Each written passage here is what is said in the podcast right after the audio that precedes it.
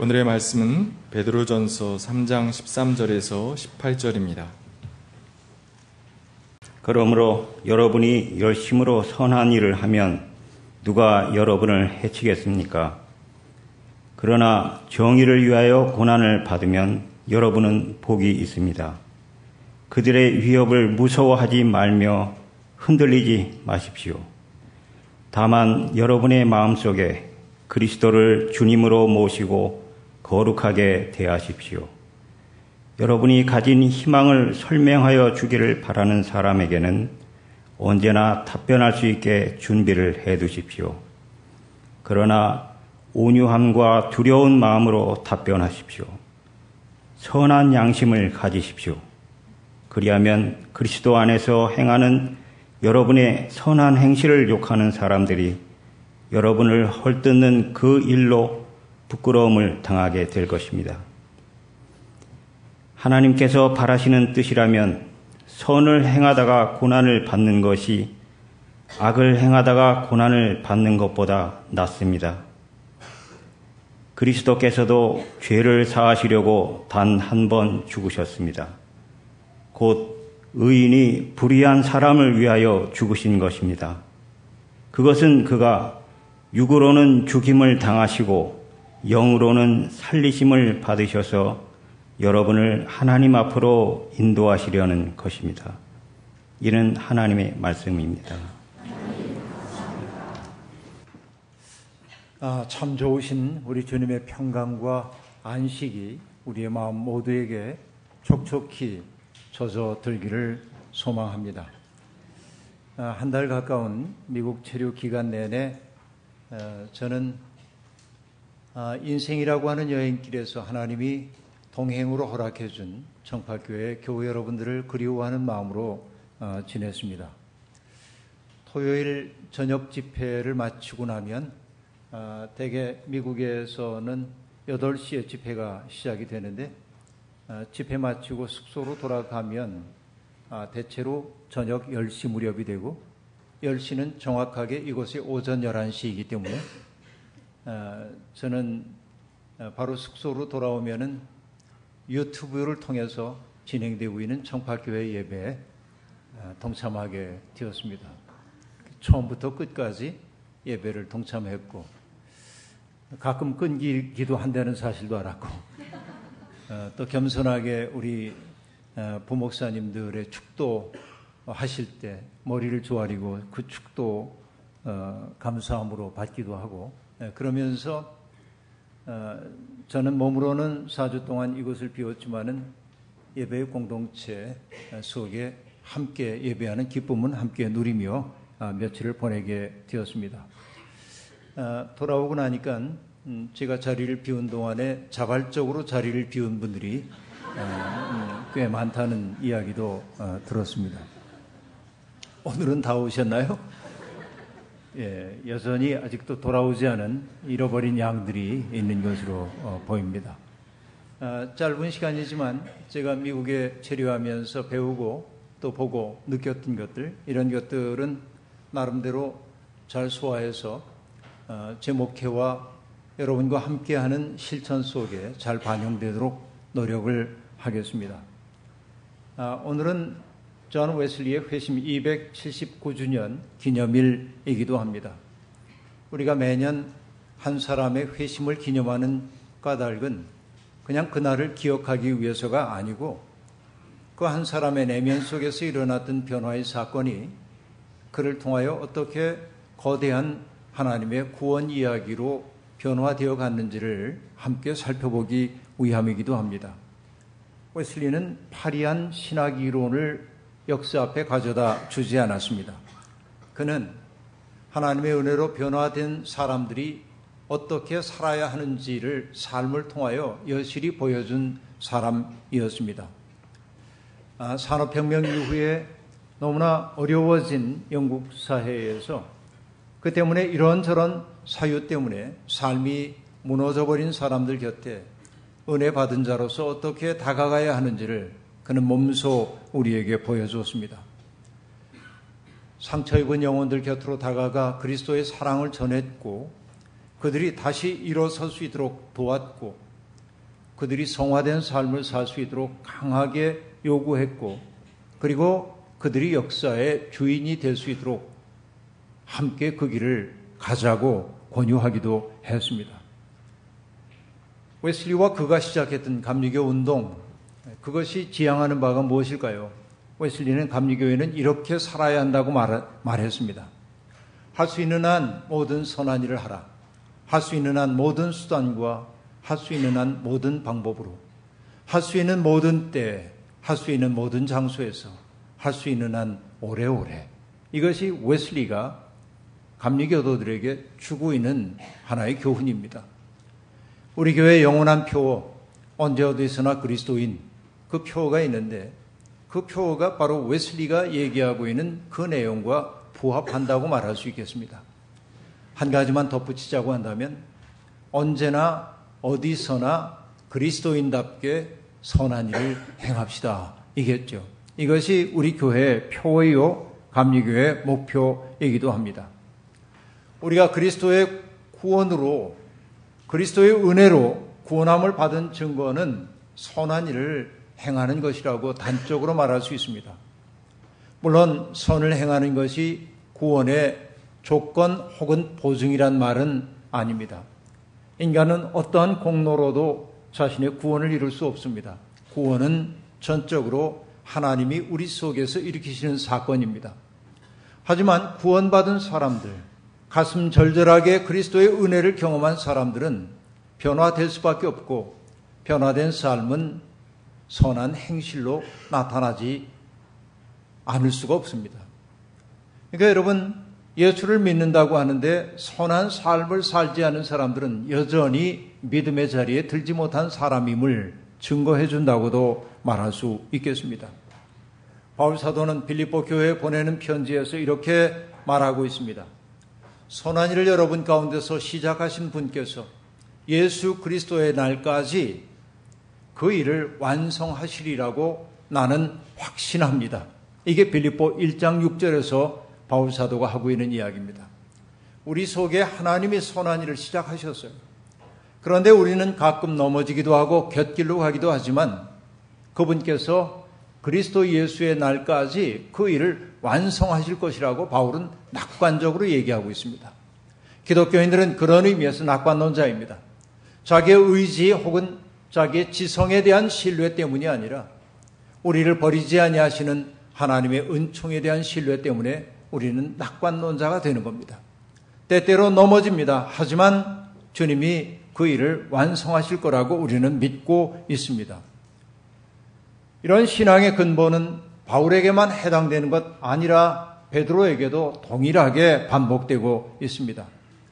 그는 성도들에게 이렇게 권고하고 있죠. 악에서 떠나 선을 행하며 평화를 추구하며 그것을 쫓아라. 이것이 베드로가 우리에게 들려주는 얘기입니다. 이것이 성도의 삶이 어떤 과정을 거쳐 성화되는지를 아주 일목요연하게 보여주고 있습니다. 악에서 떠나는 것, 이것이 첫째입니다. 선을 적극적으로 행하는 것, 그것이 둘째입니다. 악에서 떠나고 선을 행하는 삶의 결실로 맺혀지는 것이 평화입니다. 기독교인들은 바로 그것을 추구하는 자라고 베드로 전서는 우리에게 들려주고 있습니다. 여러분, 우리가 떠나야 할 악이라고 하는 것은 무엇일까요? 여러분, 악이라고 하는 한자를 머릿속에 한번 그려 보십시오. 버금 아자 밑에 마음 심자가 있는 것이 악입니다.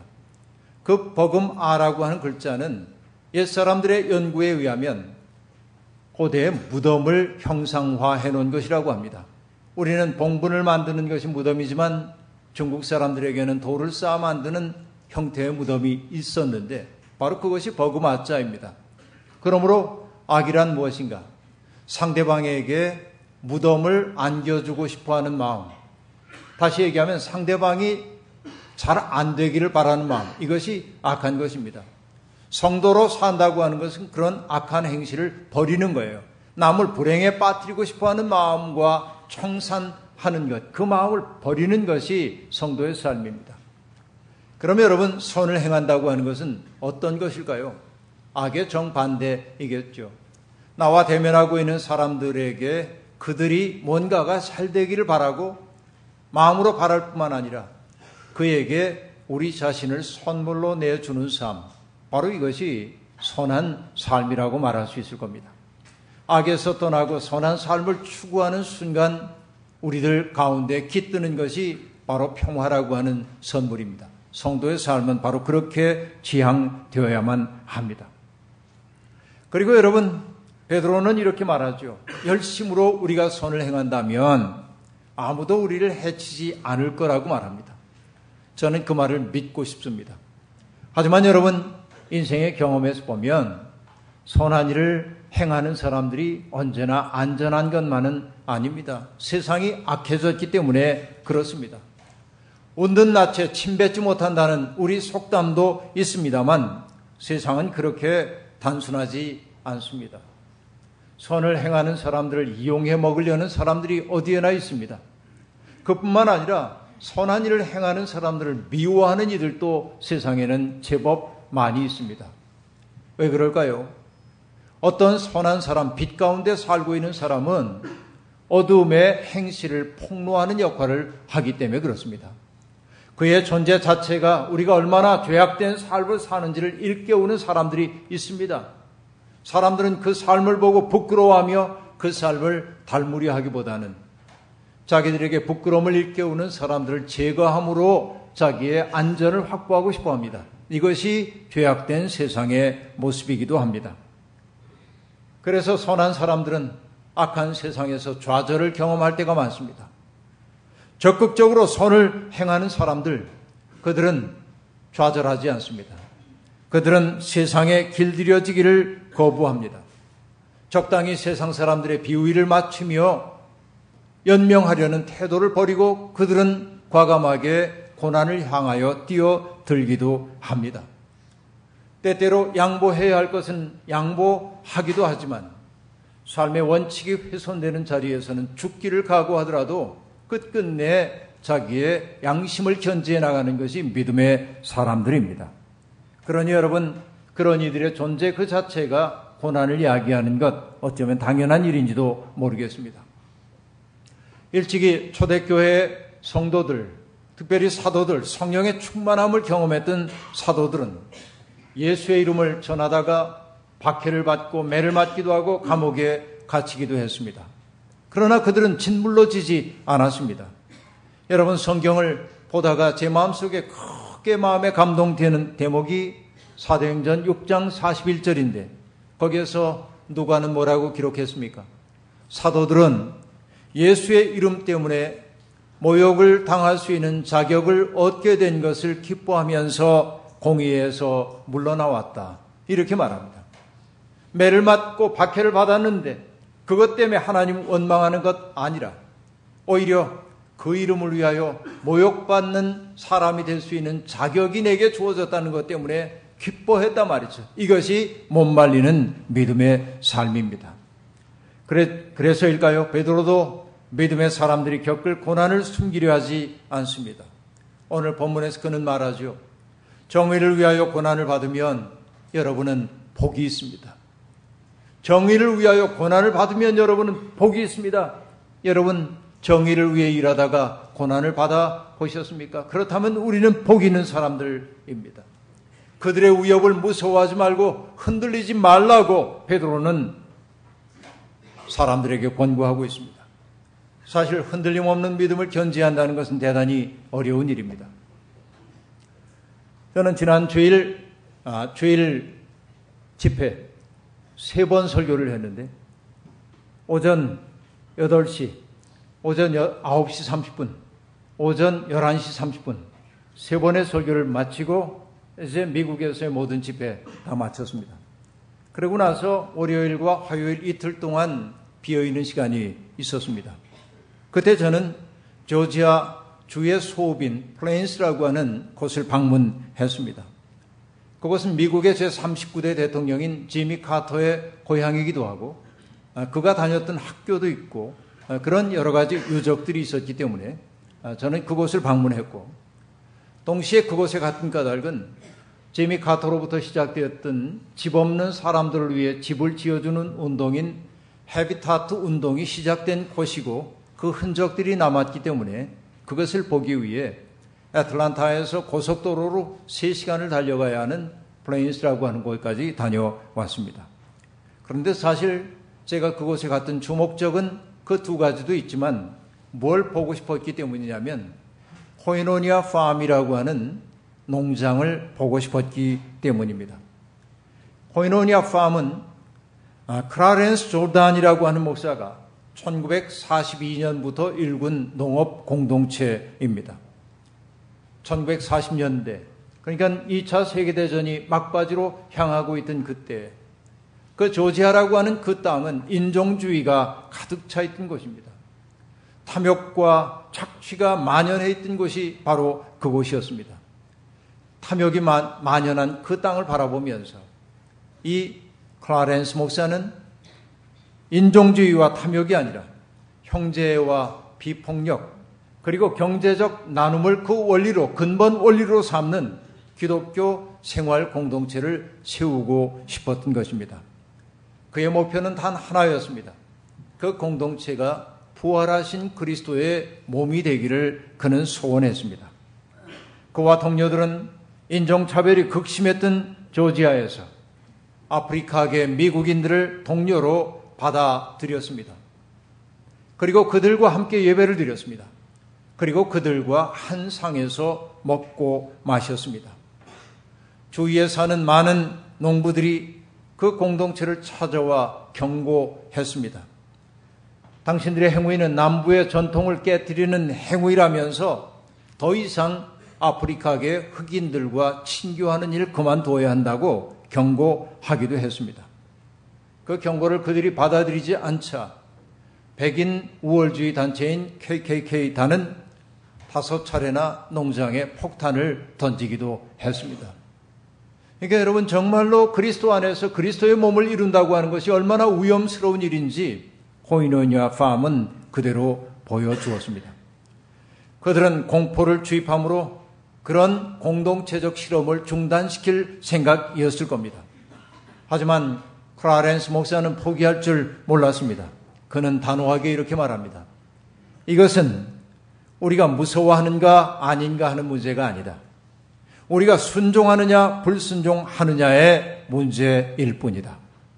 성사는 하나님이 사람을 차별하는 분이 아니며 겉모습에 따라 판단하지 않는 분임을 명확하게 증언하고 있다.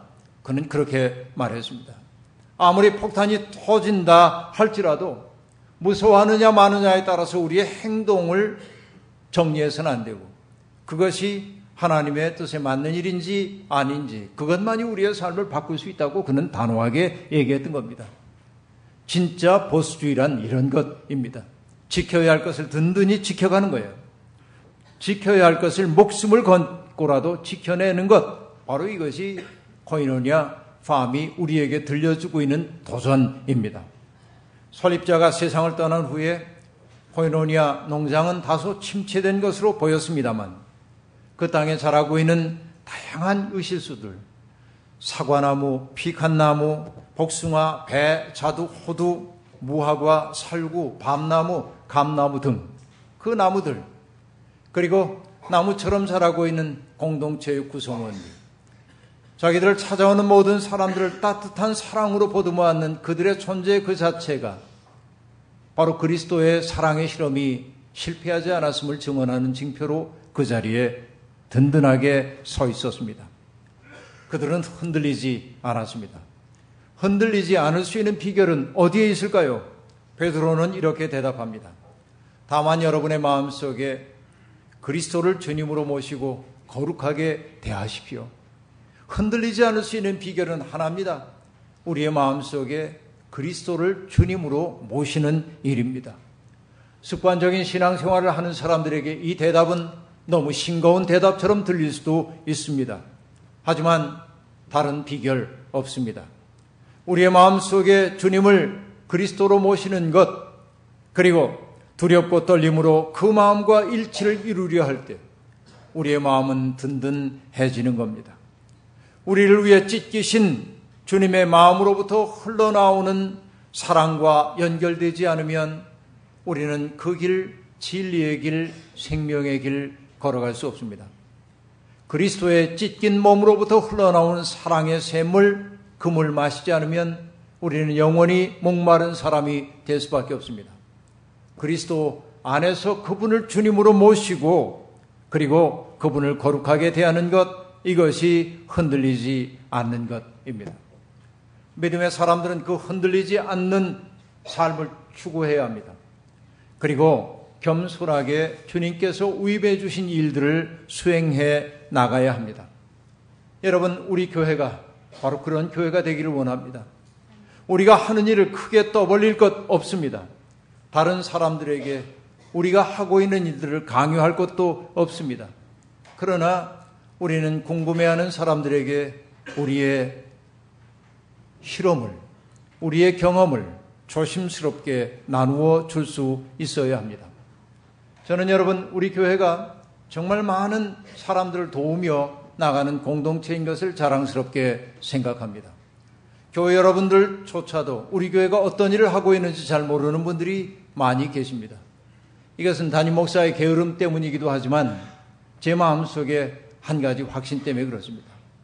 오른손이 하는 일 왼손 모르게 하라는 주님의 교훈이 있는데 교회는 너무나 자신들이 하는 일을 떠벌리는 일 자주 하고 있는 것으로 보입니다. 여러분 제가 오래전 군목으로 화천에 근무하고 있을 때 화천에 있는 고아원이 늘 겨울이 되면 땔감이 없어서 추위 속에 머무는 것을 보고 저는 모금 활동을 통해서 땔감을 마련하고 그리고 옷까지도 마련하고 고아들이 먹을 수 있는 음식들을 장만해 가지고 고아원을 방문했습니다. 집차와 그리고 군용 트럭에 가득 물건들을 싣고 가서 군인들과 함께 물건들을 뜰 안으로 고아원 뜰 안으로 옮겨 놓았습니다. 물건들을 다 옮겨 놓고 나자 고아들이 우르르 그 추운 날 몰려 나와서 물건 뒤에 도열하여 서는 겁니다. 영문을 알 수 없었습니다. 그래서 제가 물었어요. 너희들 왜 이렇게 추운데 나와 섰니? 그래서 아이들이 퉁명스럽게 대답했습니다. 사진 찍어야죠. 그것이 그들의 일상이었습니다. 뭔가 그들을 돕기 위해 찾아온 사람들은 얼마 되지도 않는 물건들을 앞에 쌓아놓고 고아들, 고아들을 도열하듯 세워놓고 사진을 찍음으로 자기들의 선행을 알리고 싶었던 것입니다. 그때부터 제 마음속에 생긴 확신 하나, 절대로 사진 찍지 말자였습니다. 받는 사람들이 굴욕감을 느끼도록 하는 것은 선행일 수 없어요. 그 때문에 저는 어떤 경우에도 사진 찍지 않고 떠벌리지 않으며 아름다운 일들을 행하고 있는데. 그러나 여러분 조용히 찾아와서 청파교회 경험을 들려주십시오 라고 말하는 이들에게는 우리의 경험, 우리가 왜 이런 일을 하고 있는지를 들려주곤 합니다. 오늘 베드로 전서는 얘기합니다. 여러분이 가진 희망을 설명하여 주기를 바라는 사람에게는 언제든지 답변할 준비를 해 두십시오. 우리가 왜 그런 생각을 하게 되었는지, 우리가 하려는 일이 무엇인지 잘 정리해 두면서 그 일을 왜 우리가 하고 있는지를 사람들에게 들려주라는 얘기입니다. 우리 교회는 아주 오래전부터 이런 일들을 합의했습니다. 세상의 모든 고통을 다 해결해 줄 수는 없지만 유난히 우리의 마음을 아프게 하는 일이 있다고 한다면 기탄 없이 서로 이야기를 하고 그 일이 주님의 뜻이라는 느낌이 들면 우리가 할 수 있는 최선을 다하여 그 일을 돕시다 해왔고 그 이후에 우리 교회는 정말 열심히 그 일들을 감당해 나왔다고 말할 수 있겠습니다. 아픔의 자리, 우리의 가슴이 유난하게 아파오는 것은 주님이 그 일을 하라고 우리를 부르신 초대의 자리라고 우리는 믿고 그렇게 살아왔던 것입니다. 아픔도 나누고 물질도 나누고 삶에 대한 비전도 나누면서 우리는 가슴 시린 사람들을 감싸는 따뜻한 외투가 되고 싶었습니다. 최근에 제 마음을 온통 사로잡고 있는 단어 하나가 있다고 한다면 그것은 환대입니다. 이번에 제가 다녀온 수도원이나 공동체에서 제가 느낀 것은 환대의 따뜻함과 아름다움이었습니다. 한 사람 한 사람을 주님께서 보내주신 존재로 대하는 그들의 태도는 낯선 문화 속으로 들어간 제게도 너무나 큰 평안함이 되었습니다. 저는 이 자리에 계신 모든 분들이 환대의 사람이 되었으면 좋겠습니다. 우리 교회도 그런 환대의 공간이 되기를 바랍니다. 표정으로든 말로든 행실로든 다른 사람을 밀어내는 사람이 되지 않기를 소망합니다. 누구라도 우리 곁에 다가와 편히 쉴 수 있도록 곁을 줄줄 아는 사람이 되기를 소망합니다. 적대감이 경대되는 세상에서 환대의 사람을 만난다는 것은 커다란 우연이요 힘입니다. 그리고 우리는 무슨 일을 행하든지 선한 양심을 가지고 행해야 합니다. 이것이 베드로의 가르침입니다. 여러분 양심이면 양심이지 선한 양심은 또한 무엇입니까? 설교를 준비하다 문득 양심을 국어 사전이 어떻게 규정하는지를 보고 싶어서 책상 옆에 있는 사전을 열어보았습니다. 민중 에센스 국어 사전. 양심을 이렇게 정의해 놨어요. 도덕적인 가치를 판단하여 올바른 선을 명령하고 사악을 물리치는 통일적인 의식. 되게 어렵죠. 사실 어려울 건 없는데 도덕적 가치를 판단한다는 게 첫째. 둘째, 선한 것은 행하도록 장려하고 악한 것은 하지 말도록 하는 마음이라는 거예요. 그 다음에 제가 늘 사용하는 코빌드 영영사전을 찾아봤습니다. 양심을 뭐라고 얘기하는지. 세 가지, 네 가지 규정이 있었는데 다른 거 그만두고 두 번째 규정이 제 마음속에 크게 와닿아요. 이렇게 얘기합니다. 양심은 대중적이지도 않고 어렵고 또 위험하다 해도 옳다고 믿기에 뭔가를 행하는 것 이렇게 얘기해줘요. 그러니까 여러분 양심이라고 하는 게 뭡니까? 대중적이지 않아요. 인기 있지 않아요. 그리고 어려워요. 위험해요. 그럼에도 불구하고 그것이 옳은 것이기 때문에 행하는 것 바로 이게 양심이에요. 선한 양심은 그런 것입니다. 여러분 어렵다고 위험하다고 피하는 순간 우리 양심은 무뎌지는 겁니다. 그러면 여러분 기독교인의 양심은 어디에 토해야 할까요? 그것은 너무나 당연한 질문입니다. 그리스도의 마음입니다. 우리의 양심의 뿌리는 그리스도의 마음이라는 얘기예요. 그리스도의 마음은 어떤 것입니까? 당신 외부에 있는 사람들 하나도 낯선 존재로 나와 무관한 존재로 여기지 않는 거예요. 아버지께서 내게 이끌어 주신 사람으로 여기는 것이에요. 바로 이것이 양심과 공감의 능력이 아니겠습니까? 여러분, 제가 한 달 동안 자리를 비우고 돌아오니까 대통령이 바뀌었다고 하더군요. 많은 사람들이 그 대통령에게 감동하고 있는 것으로 보이기도 합니다. 무엇 때문일까요? 그가 보여준 공감 능력 때문일 겁니다. 우는 자와 함께 우는 공감 능력 말입니다. 선한 양심은 타자의 아픔을 고스란히 자기의 아픔으로 받아들이고 그의 아픔을 해결해 주기 위해 사랑의 수고를 마다하지 않는 것입니다. 그 길을 따라 걸을 때 우리는 맑은 사람, 참 사람이 되는 겁니다. 그 길이 꽃, 꽃, 꽃길만은 아닙니다. 세상에 만연한 아픔을 덜어주려는 사람들은 세상에서 비난받는 표적이 되기도 합니다. 브라질의 위대한 신학자였던 돔 헬더 까마라라고 하는 대주교의 말이 많은 사람들에게 알려져 있습니다. 그는 이렇게 말하죠. 내가 가난한 사람들에게 먹을 것을 주면 사람들은 나를 보고 성자라 한다. 그러나 내가 가난한 사람들에게 왜 음식이 없는지를 물을 때 사람들은 나를 보고 사회주의자라 말한다. 이렇게 말합니다. 그러니까 누군가를 동정의 대상으로 보고 돕는 것은 허용하지만 그들이 가난하게 된 까닭을 묻고 구조의 문제를 건드리는 순간 다시 말하면 자기들의 밥그릇의 문제를 누군가가 건드릴 때 사람들은 누구라도 공격한다라는 말이겠죠. 여러분 이것이 우리의 현실이기도 합니다. 오늘 예수님이 이 땅에 오신다면 틀림없이 사람들의 비난받는 표적이 될 것입니다. 기독교인들은 그렇기에 그런 현실을 감내할 용기를 가져야 합니다. 오늘 베드로가 얘기하죠. 하나님께서 바라시는 뜻이라면 선을 행하다가 고난을 받는 것이 악을 행하다가 고난을 받는 것보다 낫습니다. 여러분, 이게 우리들의 가슴 속에 있어야 할 말씀입니다. 이 각오면 됩니다. 이 각오가 없어 우리의 삶이 비루해집니다. 선을 행하다가 겪는 고난은 우리 마음을 그리스도에게 더욱더 굳게 비끄러맬 뿐만 아니라 선을 행하다가 겪는 고난은 놀랍게도 우리 속에 영적 자유함을 가져옵니다. 우리가 정령 예수를 믿는 사람이라면 편안함만을 구해서는 안 됩니다. 마틴 루터킹 주니어 목사가 1965년 3월 5일 날 알라바마 주의 셀마 대행진에 앞서서 사람들에게 했던 연설의 일부분에 이런 내용이 나옵니다.